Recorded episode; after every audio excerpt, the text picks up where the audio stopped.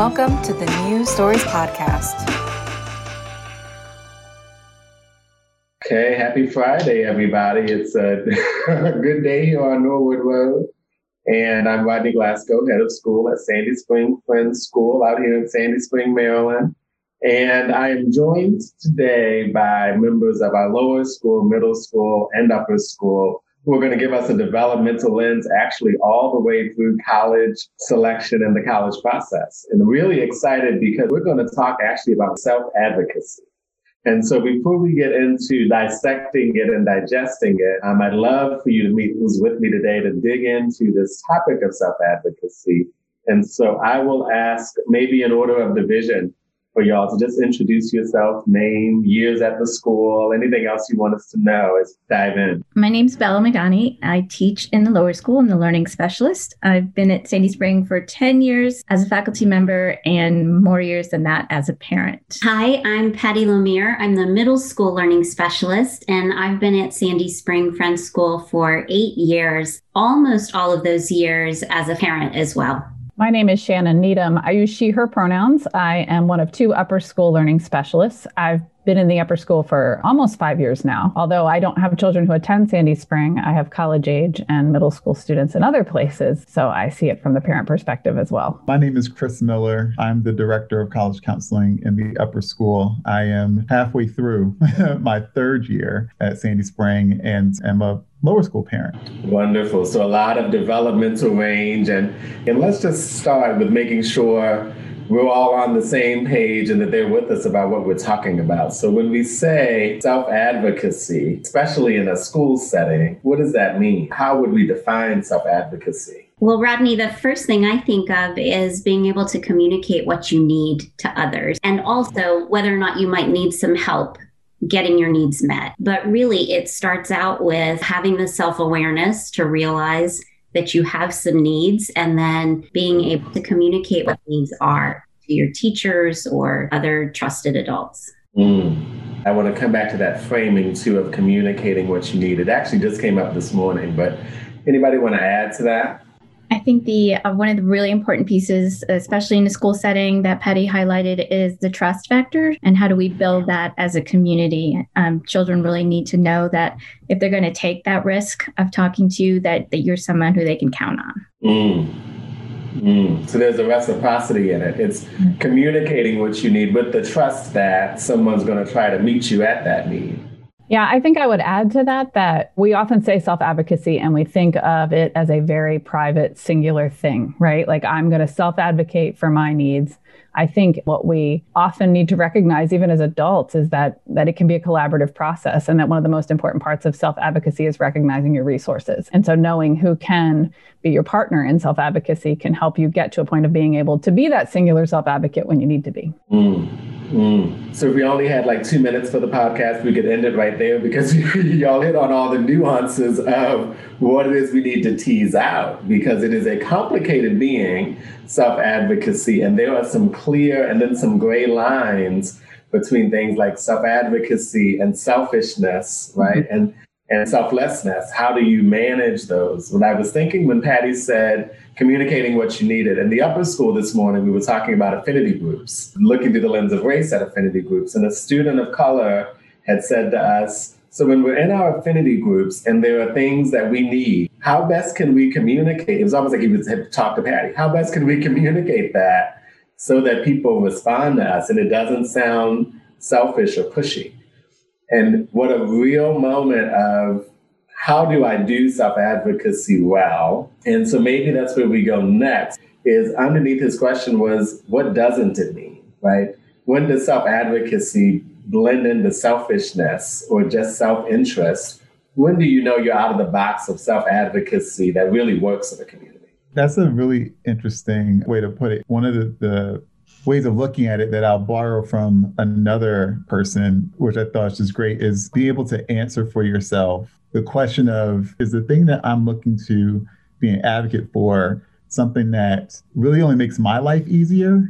It makes my life better, you know, or is it something that I will benefit from, but then it also can benefit Shannon or the person across the room, right? You know, and I think that that's where you start to find that line of advocating for yourself and trying to figure out what that voice is, but then also thinking through is this just in my own self interest? And then is that something worth advocating for? And at what level should I be advocating for it?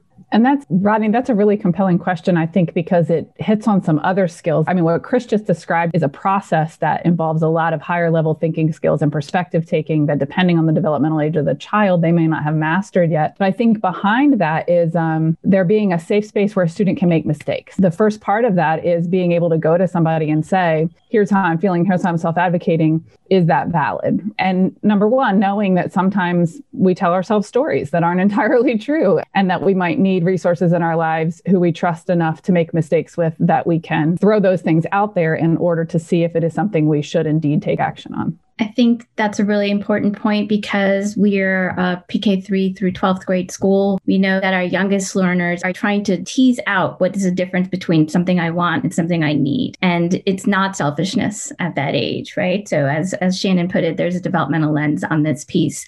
And so what we're really doing with our youngest learners is really getting them to think in community terms as well. So at school we're a community of learners. And so they're all things that we want, they're all things that we need. And which of those can we help each other with and which of those do we have to wait which is a hard thing to do right? And so we're really working on making it a skill and as well making it a communal kind of conversation that we're all there for each other but there are times where some people need more than others and how will we help them? So interesting having this conversation in the context of just having seen what went down at the capitol on january 6th coming off of a, a summer, a year, many years of civil unrest in this country. And, and the language y'all are using around self advocacy just has me boiling inside to say, okay, so where's the line between self advocacy and getting what I need, and maybe sometimes getting what you want? That's not mm-hmm. a bad thing necessarily to advocate what you want sometimes too, and protest or insurrection. Where do they start to, to differ?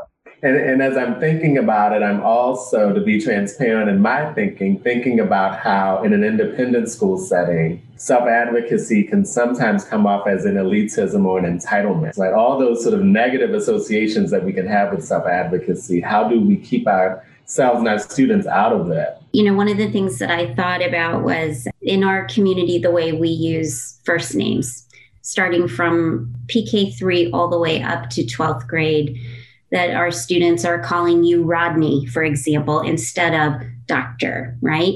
And so I'm sure that's a shift for for others who aren't as familiar with it.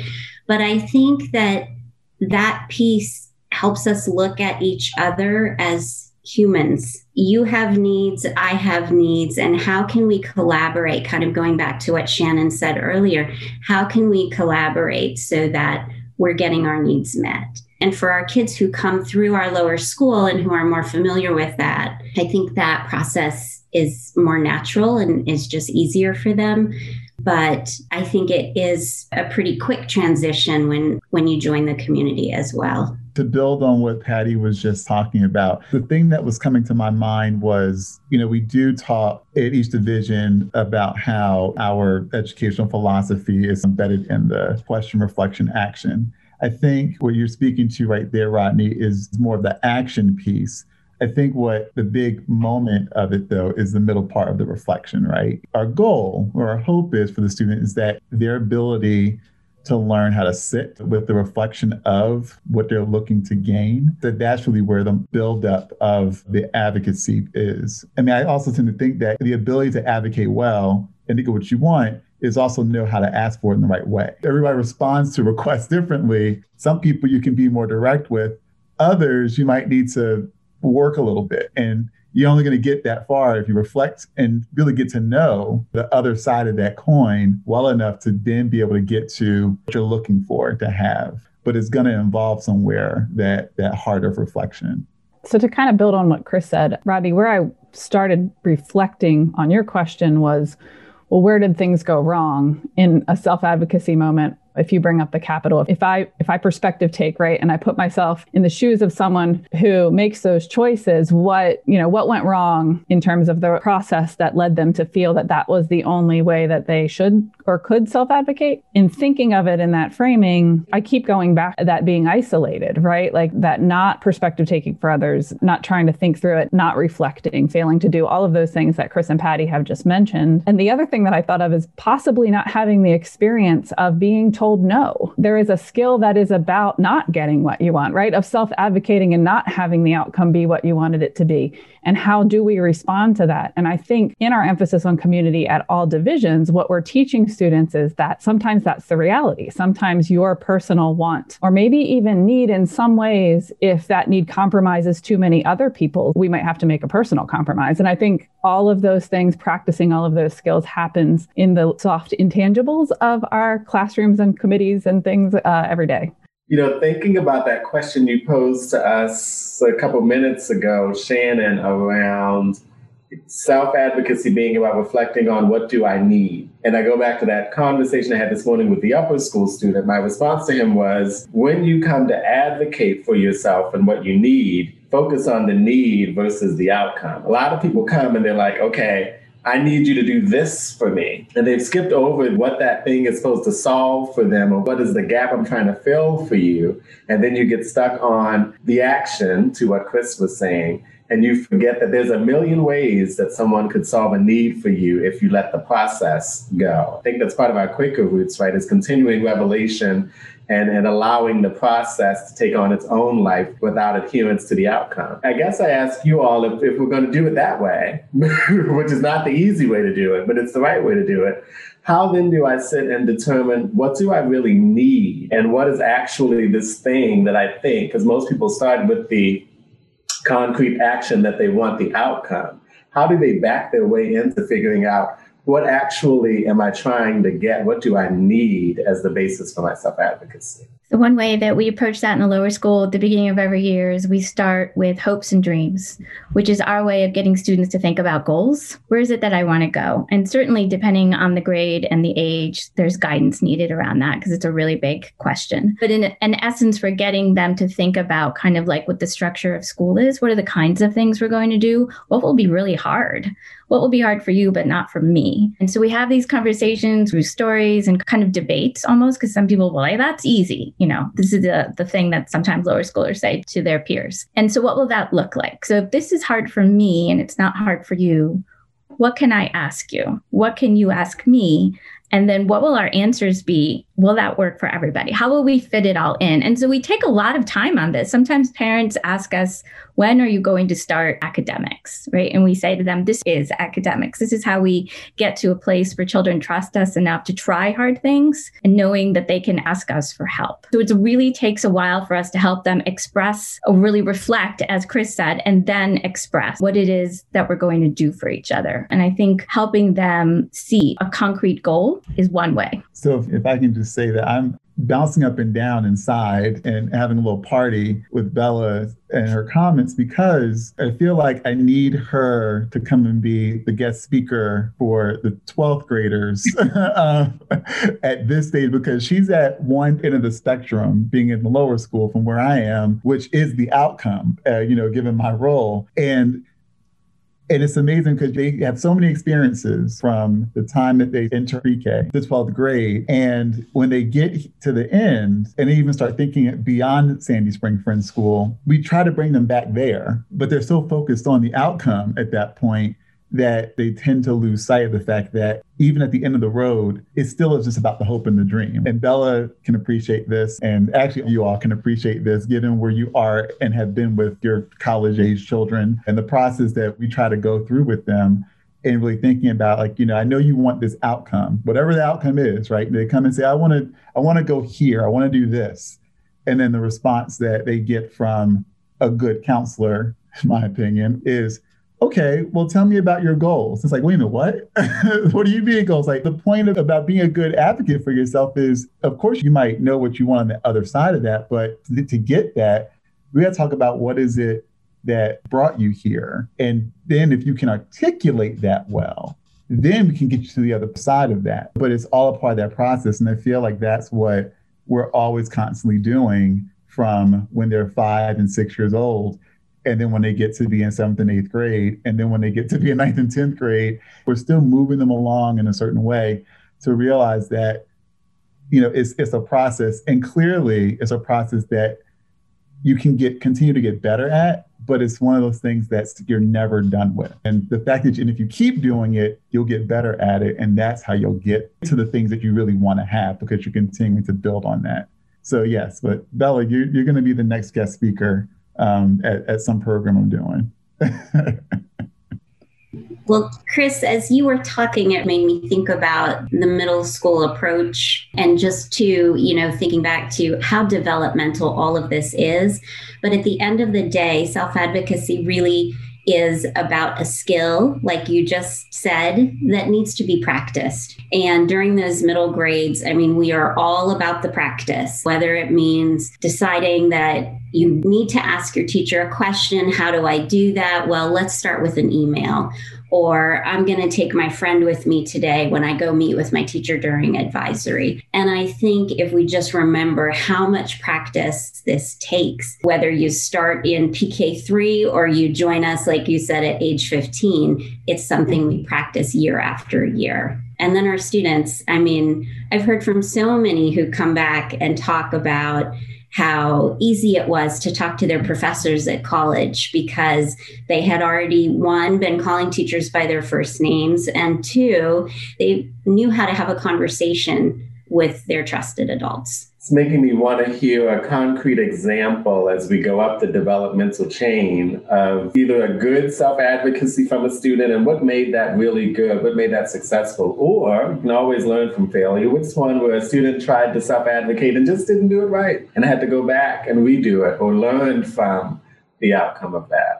I'll give you a minute, but not long because emergent thought is good. So something popped into your mind when I said that. And we want to hear that child, that story about self advocacy that pops out for you. And, and how is it characteristic of even that point of child development? Because self advocacy looks so different too as you go up. Well, the first thing that popped into my mind is in first grade, we have students who need a quieter space, maybe a space that just doesn't have activity in the periphery of their vision, right? Um, and how do we do that in a classroom? And so we spend a lot of time saying, here are some spaces. There's a single desk over here. There's a single desk in the hallway. We have these cardboard dividers. These are all your choices. So if you're doing writing or something that's hard for you and you need to focus extra, then what could you do? You can ask. You can say, can I go to the, or can I go get the? And then that's how we start the year. And then eventually we get to the place where you just get up and you just move yourself.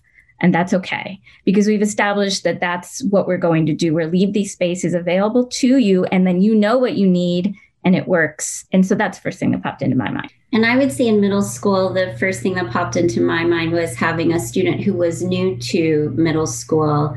And when we were meeting one day, I suggested that we go down and ask the teacher what her question was because I truly didn't know the answer at that time. And she looked at me just so eh, confused and she said, Well, why would we do that? And I said, because that's what we do. We need to find out the answer to this question. I don't know the answer. And she said, I'm too scared. I can't do that. I've never talked to one of my teachers like this. And so I said, well, let's go together. And so, you know, down the hall we walked, and I walked in and said, This student has a question for you. And just that opening was enough for her to take a deep breath, and out came this little question. As soon as the teacher started talking, the stress melted away from the student, and we got our question answered. So I think at the upper school level, what jumped out to me was the number of students for whom self advocating is still a new skill, it could be really successful students. In fact, sometimes students who have been extremely successful in school all the way through and don't hit a roadblock till they're a junior are the ones who really haven't developed this skill. And what I hear a lot from them are things like, well, it's not fair if I ask for this. So it's almost an over empathizing or an over perspective taking in terms of, well, I don't want to ask for this because or this is what the teacher said, so that's just how it is. There isn't that acknowledgement that they can give it a shot. Actually, both Patty and Bella spoke about scaffolding, which is what we do so much of, you know, building those little tiers so that the students can step up onto them. And so one of the things that I also believe in is giving students something that they can take and can be useful beyond that an interaction with me or or beyond that particular moment of self-advocacy. So I had a student who sort of fit that description that I just gave. And what she and I did together was wrote some templates for emails that she could send to teachers when she had a question or a moment where she needed to self advocate. And they were just the little sentence starters and, and so that they could be contextualized, but it allowed her to take with her a tool that she could then use. And also it helped us in our conversation, she and I, in that we could continue to use some of that language we had developed together. And I think the phrase use your words has kept popping into my head during this conversation because when you ask the question about, well, how do you know when it is a time to self advocate? And I think it goes back to use your words to identify your feelings, use your words to then assess whether or not those feelings are something that you should take action on. And I think the more that we can scaffold students or even our friends and colleagues around using our words, the more likely we are to choose the right moment to self advocate. One of the things that popped in my mind, the upper school students have to go through every year once they get to at least you know the end of 11th grade is that they come to this moment where we tell them that you know you need to ask at least one teacher for a recommendation for something. Whether you're going to college whether you're applying for a summer job or a summer program it's amazing that there's always that small percentage that, that comes to this point and they go oh well i'm not sure who to ask and it's like well you spent at this point, six months, like, you know, with a teacher, this is your chance to advocate for yourself and ideally have a teacher who can be an advocate for you. Always interesting to see that hesitation on the part of some students because they may have built an impression uh, in their mind of what a teacher thinks of them, even if it's the completely wrong impression. It becomes a, a pretty big moment for some of them to build them up to the point where they can go and and ask for a recommendation from a teacher or two. Part of it too is that fear of being told no. Not that most of them will, you know, say no, but it at least then leads into a, a different conversation. Whereas if a teacher might be hesitant, then we can explain, well, now is your chance to explain why you think that they would be a good person to write for you. Now you get to advocate for yourself and have a, a longer conversation about that and maybe sway them in a different way. So in hearing this, I've been thinking about, you know, the alter ego of self-advocacy is learned helplessness. And one of the places you learn helplessness first is typically at home from parents who love you and mean well, but they want to do everything for you, right? Because they love you and they mean well. And so as we've been talking about self-advocacy in the school sense, but there's always the school-home partnership. How can parents at each developmental stage help their kids to be self-advocates in the home and, and also, of course, when they go to school? What can parents do to encourage self advocacy in their own relationships with their kids? Think in the lower school, I, I would agree the homeschool partnership is huge because our young learners are dependent quite a bit on parental and adult support for a variety of things. But what are those things that they are not? And what are those things that you can allow them to fail at on a daily basis? What are the routines that you can put in? And a routine is not a bad thing. A routine really helps a child feel secure enough to do the things that are hard. And so helping parents learn that, you know, a bedtime routine, a morning routine really is one of the, the parent ed pieces that are critical when you first enter lower school, especially if you enter in the early part of lower school. And so um, making sure that we have those communications with parents and really before that even establish some trust so that they know that what we are saying is not a personal um, comment or judgment of any kind, but really what it is is good child development practice and really supportive of their learners and that we're here for them. And so starting with the parent piece uh, really helps us know that when the child comes to school, we can say, it's okay that you don't know how to do this or that you can't tie your shoes or whatever it is that feels really hard in the moment and that you could ask for help and that there'll be a process, right? And that every day gets better, but it's okay to try. And I think the try piece and the other word that's really big for us in lower school is yet. And it's not that you don't know how to do it, it's that you don't know how to do it yet. And we can get there together. Well, I think from the middle school perspective, Rodney, and that partnership is so incredibly important. But one of the things I, I think middle school parents would tell you that they see is that with our advisory program, for example, if a student is struggling in a class, maybe they've missed a couple of homework assignments and they may need a little bit of help. It's very possible that that situation and we will try to work with the teacher, the advisor, and the student and work that out with the student and then let the parents know kind of what happened and what the plan is moving forward it really is going through the process of advocacy and finding the assistance that that child needs and then letting the parents know how it worked so that they can see how the process plays out. I, I, think at the upper school level, when you're dealing with adolescent brains, it's my favorite human is of that age, even though when I tell people I teach in high school, they're like, by choice.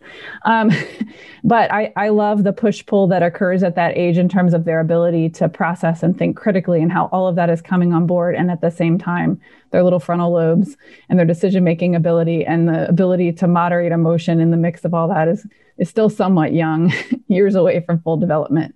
I think as a parent, it's really hard to parent that brain sometimes and not feel like a failure yourself. And so I think a lot of times we continue to want to give our kids the answers and to make the path easy for them because, you know, that's our job, right? To take care of them and to make sure that they're safe. But I think at this age is when we have to start to give them a little more a, little more space and also treat them with a little more adult respect, two things that I advise for both parents, but also use as a parent is modeling, letting my students or my own children have sort of a, a bird's eye view into conversations I might be having that involve self advocacy. Like if I'm working on something, maybe I'm self advocating for a raise to my boss, or I'm self advocating for something in a, in a store. But allowing my students or children to see me in that role helps them find the words to be able to do those types of things for themselves.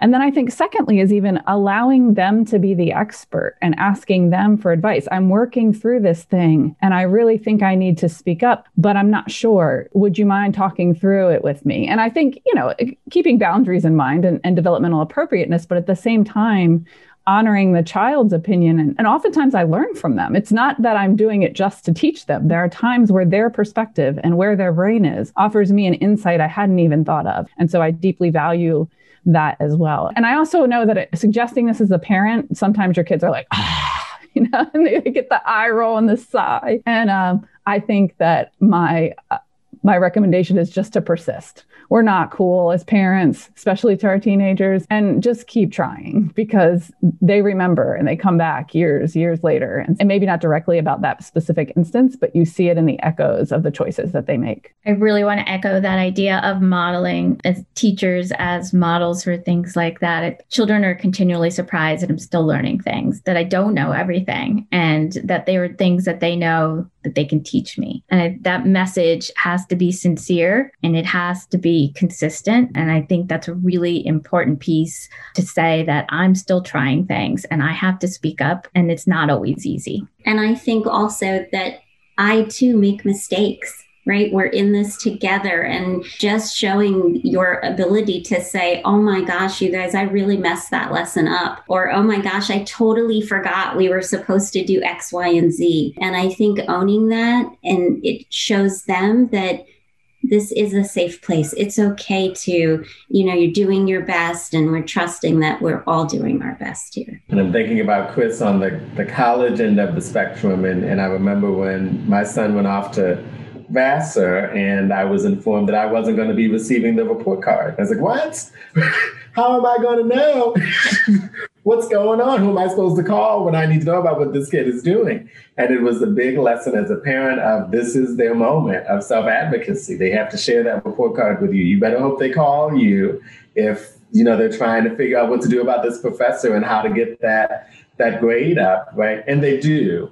But but what can parents do, especially in that college moment where it's like I'm letting go, but the moment you get the call, that's the make or break moment of like, are they going to share with me again? Am I going to get this right? How can parents, especially with kids in college, continue to help them practice self advocacy? I think everyone keep writing a book on it because because no one really knows how to figure it out, right? So, so everybody has to try to write some addition to the canon. One of the things is that there's the the instinct to want to solve. And it's almost a fight that as a parent, I think you have to have to not allow yourself to have to solve this. So the question to the parent is eh, rather than figuring out how to solve the problem, can you ask better questions to help them figure out how to solve it? You know, don't think about in terms of like, I got to figure this out for them what what question can you ask them to then help them think about how they might be able to figure that out and then let them go. Like you know then turn around like close your eyes hold like you know clench your fists like do everything you can do for them to like hang up the phone or close the facetime and then breathe. And then you go okay. All right now they're gone until they call back again with some other crisis. I love it. So we talked about schools setting the scene and having the culture where students can trust that when they self advocate, they're in a place that's going to try to meet them where they are and get them what they need, right? And that's the work that schools need to do to be places that that goes back to my belonging. If you're in a school where you feel like you belong, then you self advocate because you feel like the school's going to help me. And then we talked about students showing up their skills to do that self advocacy right, to know what they need and know how to communicate with it. We talked about parents at home, showing up those skills at home so that they are even better when they get to school about it. But we didn't talk about teachers yet. And so for teachers, and as an educator, there's that moment where when a child self advocates, how you respond could also make or break that relationship, and how you take that self advocacy as either a challenge to you to meet the child where they need or a challenge to you in something you didn't do well as a teacher, right? We know that discernment you're going through. How do teachers prepare themselves to respond well to self advocacy from students and make their classrooms places where students would love to self advocate, even if they would never think of doing it anywhere else? Definitely you know, so many teachers are active listeners, but it often comes down to practice. The fact that our advisors get to see their advisees every morning as we start the day.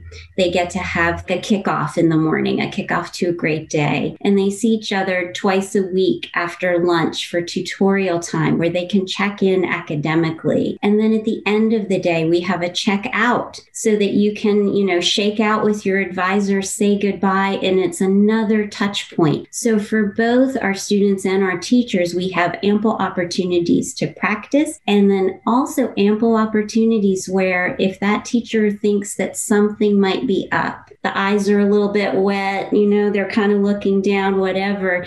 They read into that, and right away they are going to say, Hey, can you stay back just a second? Or I, I forgot to ask you something, and just engage and get that conversation going in lower school, I think it begins with a really strong developmental understanding of the age group that you're working with because our students are not always going to self advocate in ways that sound smooth or clear or possibly even in the right tone. And you have to be able to speak six year old. You have to be able to know what's going on in that developmental range. But then, as Patty says, the fact that we know our students so well, that we spend a lot of time focusing on the on the child and not where we're trying to get them to go, um, but really where they are right now. And so the more that we know our students and know where they are developmentally, the last piece I think maybe Rodney that you're suggesting is how do I receive the message that I wasn't giving you what you needed and now you need to ask for it. And I think that comes down to your understanding of possibility and that you've prepared all you can and now you also have to listen and be open to the idea that there's more. The student who I said earlier chose the space that worked for them. Afterwards, they were like, oh, I'm going to do that again because it worked for me. Right. And, and for the teacher, I think it's the same. Oh, he chose that space. I'm so glad that that was something that we set up. And so with experience and the more you do this, the more you realize that there's always going to be things that I can do to serve the students. And it's really a question of service. I think for some reason phrases pop into my head easiest. And when you asked this question, two things popped in. One was warmth and curiosity, and making sure that there are questions and not using statements where questions should be. If a student comes to you and as bella's suggesting you know sometimes self-advocacy looks really clunky in adolescence too all of our teachers have chosen to work at a place where the phrase lifelong learners is thrown around quite freely. And so if we're embracing the idea that we are all lifelong learners and that any of our students might be bringing a lesson to us and we are receiving that lesson with warmth and curiosity and if we're in some way activated by what has happened trying to step back and lead with a question as opposed to just responding with a statement. That sort of progression uh, might be a good place for a teacher to start in terms of trying to frame how you respond, particularly to a clunky self advocacy attempt. I think clunky is a great descriptor, Shannon. totally agree. And, and, clunky sometimes comes from there are skills that underpin self advocacy, and they're, and they're pretty hard skills like executive functioning, social cognition, written and verbal expression, right? Higher order cognition sometimes as well to discern what you need. If you don't have strengths in those areas, how then do you practice self advocacy, right? How do you show up those skills if you don't have those to underpin self advocacy? Sometimes it begins with trying something. So it might look like maybe this will help you, right? And here it is. And I'd really like you to try it. And if it doesn't work, then you don't have to try it again. But sometimes it comes from the external, knowing that people are paying attention to what you need and providing you with something. And then if it works or it doesn't work, just the idea that you know that there's possibilities of support out there. I mean, I think that's where we have to start because I think some children come to us with the notion that compliance is something that we value. And to help them understand that that's not that's not what we want especially in lower school they're like just tell me what you want and because i want to please you. And that's what i'll do.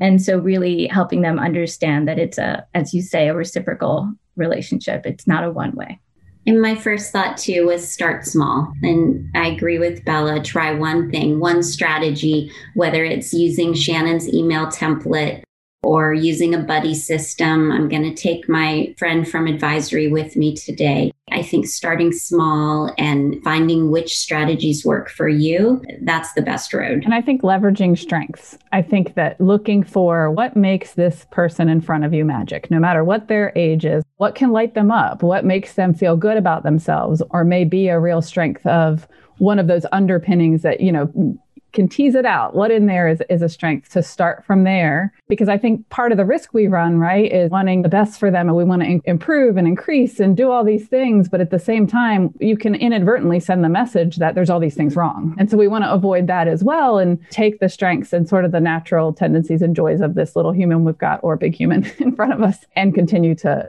to strengthen the other skills. We have done a very deep dive on self advocacy and so I, I just have one question left, which is thinking about our own school's motto, rooted in our Quaker identity of let your lives speak, which is the essence of self advocacy. And so, if you're going to build a whole school around it, it must mean there's a lot at stake if we don't do this. So, what's at stake if students don't self advocate well, if schools don't allow self advocacy, if parents don't have their kids practice it, if teachers don't receive it and respond to it? Like what's at stake if self advocacy isn't working in the school environment? I think it's such an important piece of being a productive member of your community and of the larger community and then of society at large. And so, as we've been talking about kids going through the developmental stages of learning these skills, it really does continue. They continue to practice in college or whether it's at their job site or wherever they go beyond high school, we continue to practice these skills and get better at them, hopefully, as we use them more and more. I've been trying to think of the right way to say this without having to fumble through it because it's, it's such an important question. Anyone who's not allowing themselves to let their life speak really is fundamentally cheating the rest of the world from whatever beauty, whatever talent, whatever difference that they can make anywhere. It certainly doesn't it doesn't allow you to really experience the whole sense of whatever it is that you want to do and what you intend to do. You know, your world becomes that much smaller. So it really does close you off in a way that just holds you back. And that what what really becomes at stake is is that whatever life or whatever world it is that you really do hope to exist in starts with allowing yourself to figure out what voice you have and how you want to use it. And for I think many people, not necessarily going to garner you a Nobel Prize. You know, that's not the point. Point is, is that whether it's that the one friend you have you know, that lives next door to you that sits to you in class, or the future colleague or or or life partner you might have that right now today is in another country, that can never be if you don't start with just taking a moment and asking for one thing, getting back to what Bella was saying, just starting with one thing. And I think that that's where that that's where the cheating comes from. You know, it's, it's not it's cheating yourself, but it's also cheating that other entity that you have the chance to make a difference in their lifeline. I think when you say what's at stake, what I thought of is what's at stake is if there is a misinterpretation of let your life speak and it becomes a very selfish let my life speak. And i wonder if to go back to where you started in terms of the Capitol insurrection and and moments where self advocacy is misinterpreted and becomes a very selfish act i think that that's what's at stake right? Not learning these little lessons not having an opportunity to engage with a community and make small mistakes and learn small lessons in all of those little sub skills building up along the way could really lead to a misinterpretation of things such as let your life speak. And for me, that's the greatest risk is that misinterpretation. So maybe we let it rest right there. um, where if you don't learn self advocacy at the youngest ages, it's a mistake that replicates and grows, right? And the implications and the ripples out of that are bigger and bigger and bigger. And so, thank y'all for an engaging conversation this Friday afternoon on self advocacy. I hope you um, advocate for your own downtime this weekend. and just thank you for being on the podcast with me. Always a pleasure. Thank you, Rodney. Appreciate you hosting. Thank, thank you. you. Thank you, Rodney. Thank you for listening to this week's episode of the News Stories Podcast.